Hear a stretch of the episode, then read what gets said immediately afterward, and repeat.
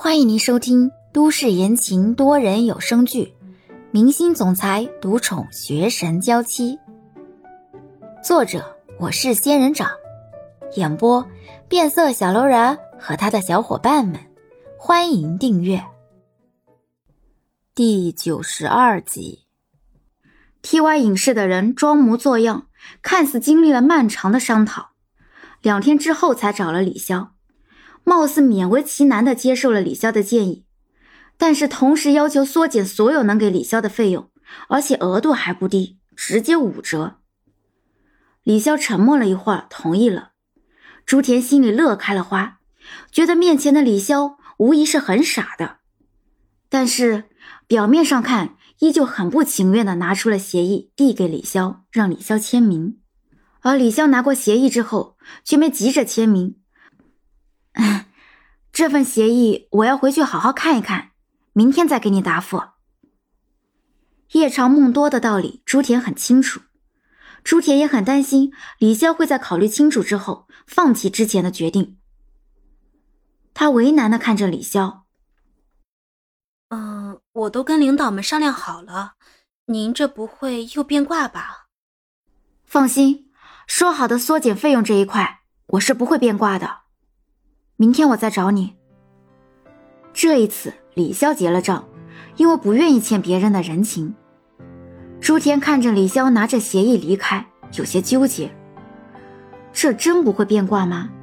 毕竟钱不是小数目。李潇拿着协议回了家，逐字逐句的认真看了起来。当李潇看到条款里有一条是说自己不能对编剧后期的制作提出异议的时候，他不禁愣了愣，在那一条条款后面点了一个小数点。继续往下看，就是后期演员的选拔上，自己只能提提意见，但是不能具有决定权。李潇再次在上面画了一个小数点。全部看完之后，李潇对自己的位置也算是有了一个了解，那就是说自己是被架空的作者，人家用他的东西，而他不具备任何决定性的作用。连民主投票里的少数服从多数的基本权利都没有。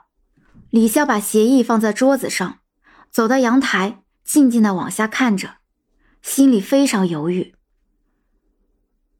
每一个作者写的东西，那肯定都是倾注了感情的，想要赚钱也是肯定的。但是，首先得是自己的爱好，有爱好才能写出好东西。而李潇现在的问题就是。一定要把权力全部都交出去吗？如果他只能保得住欧星辰的男主地位，却又不能保证给欧星辰一个好的搭戏对象，那不只是在毁自己的心血，也是在毁欧星辰吧？一部好剧可不是只凭一个人就能撑得起来的。虽然李潇知道，为了商业目的，对方一定会找最有商业价值的演员。可所谓的商业价值演员，也不一定是好演员。用观众的话来说，你演了 N 个角色，换了一堆名字，可是看到你的时候，总感觉你在演同一部戏，那就有点尴尬了吧？站在窗台前，李潇有些想不透：若是他争取决策权，是不是有点太喧宾夺主了？而这个圈子里，原作者又扮演了什么角色呢？是不是卖了版权的他，就再也不能参与其中了？这种事情，李笑不知道该和谁商量。想了一圈，也只有一个合适的人选。他迟疑了一下，终于还是拿出手机，拨给了欧星辰。电话响了，却没有人接。李笑站在窗户前，耐心的等着。然而，电话接听之后，没有听到欧星辰的声音。反而是听到了一个女人的声音。你是谁？对方高声问道，声音里满满都是怒气。李潇沉默着，猜对方是谁能拿到欧星辰的电话，态度又如此强硬。他只能想到，这个人可能是欧星辰的女友孙云云。原来他们在一起吗？说话呀！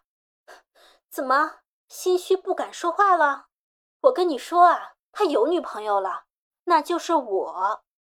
你离他远一点，你再敢勾引他，我让粉丝人肉搜索你。孙小姐是吧？你是他女朋友这一点，没有人怀疑过。但是你确定要不问青红皂白，就直接恶语相向、出言威胁吗？哼，这个时间打电话，你以为你能是什么好鸟？那您直接恶语相向的时候，有没有反思过自己？我说什么了吗？我只是让你离他远一些。切，是你自己心虚吧？如果我没记错的话，孙小姐刚才用了“勾引”这个词。然后又说了“人肉搜索”这个词进行威胁。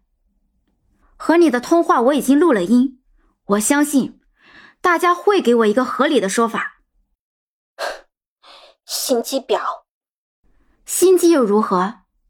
在这个社会没点心机，那不是等着被人卖吗？难道孙小姐还指望我？你打了我左脸，我还要把右脸伸过去？那咱们就明人不说暗话，你是不是一直在勾引欧星辰？别不承认，我看到你们的聊天记录了，原来你们已经私下里狼狈为奸那么久了。李潇愣了愣，欧星辰竟然没删聊天记录，像他这么谨慎的人，不应该呀。但是李潇仔细想想。他和欧星辰之间根本就是光明磊落，除了球球之外，两个人无非就是互相打听一下彼此的近况，连一句暧昧的话都没有。孙小姐，我们相识就算是狼狈为奸吗？是不是他身边的每一个女人，你都用这种眼光看别人？别人我还真不会多想，至于你，联系密度那么高。没鬼才奇怪了！你敢说你不喜欢他？你敢说你对他没有非分之想？李潇沉默。自己不喜欢欧星辰吗？没有非分之想吗？毫无疑问，全都是有的。可是李笑却又知道，一切是这么的不现实。本集已播讲完毕，感谢您的收听。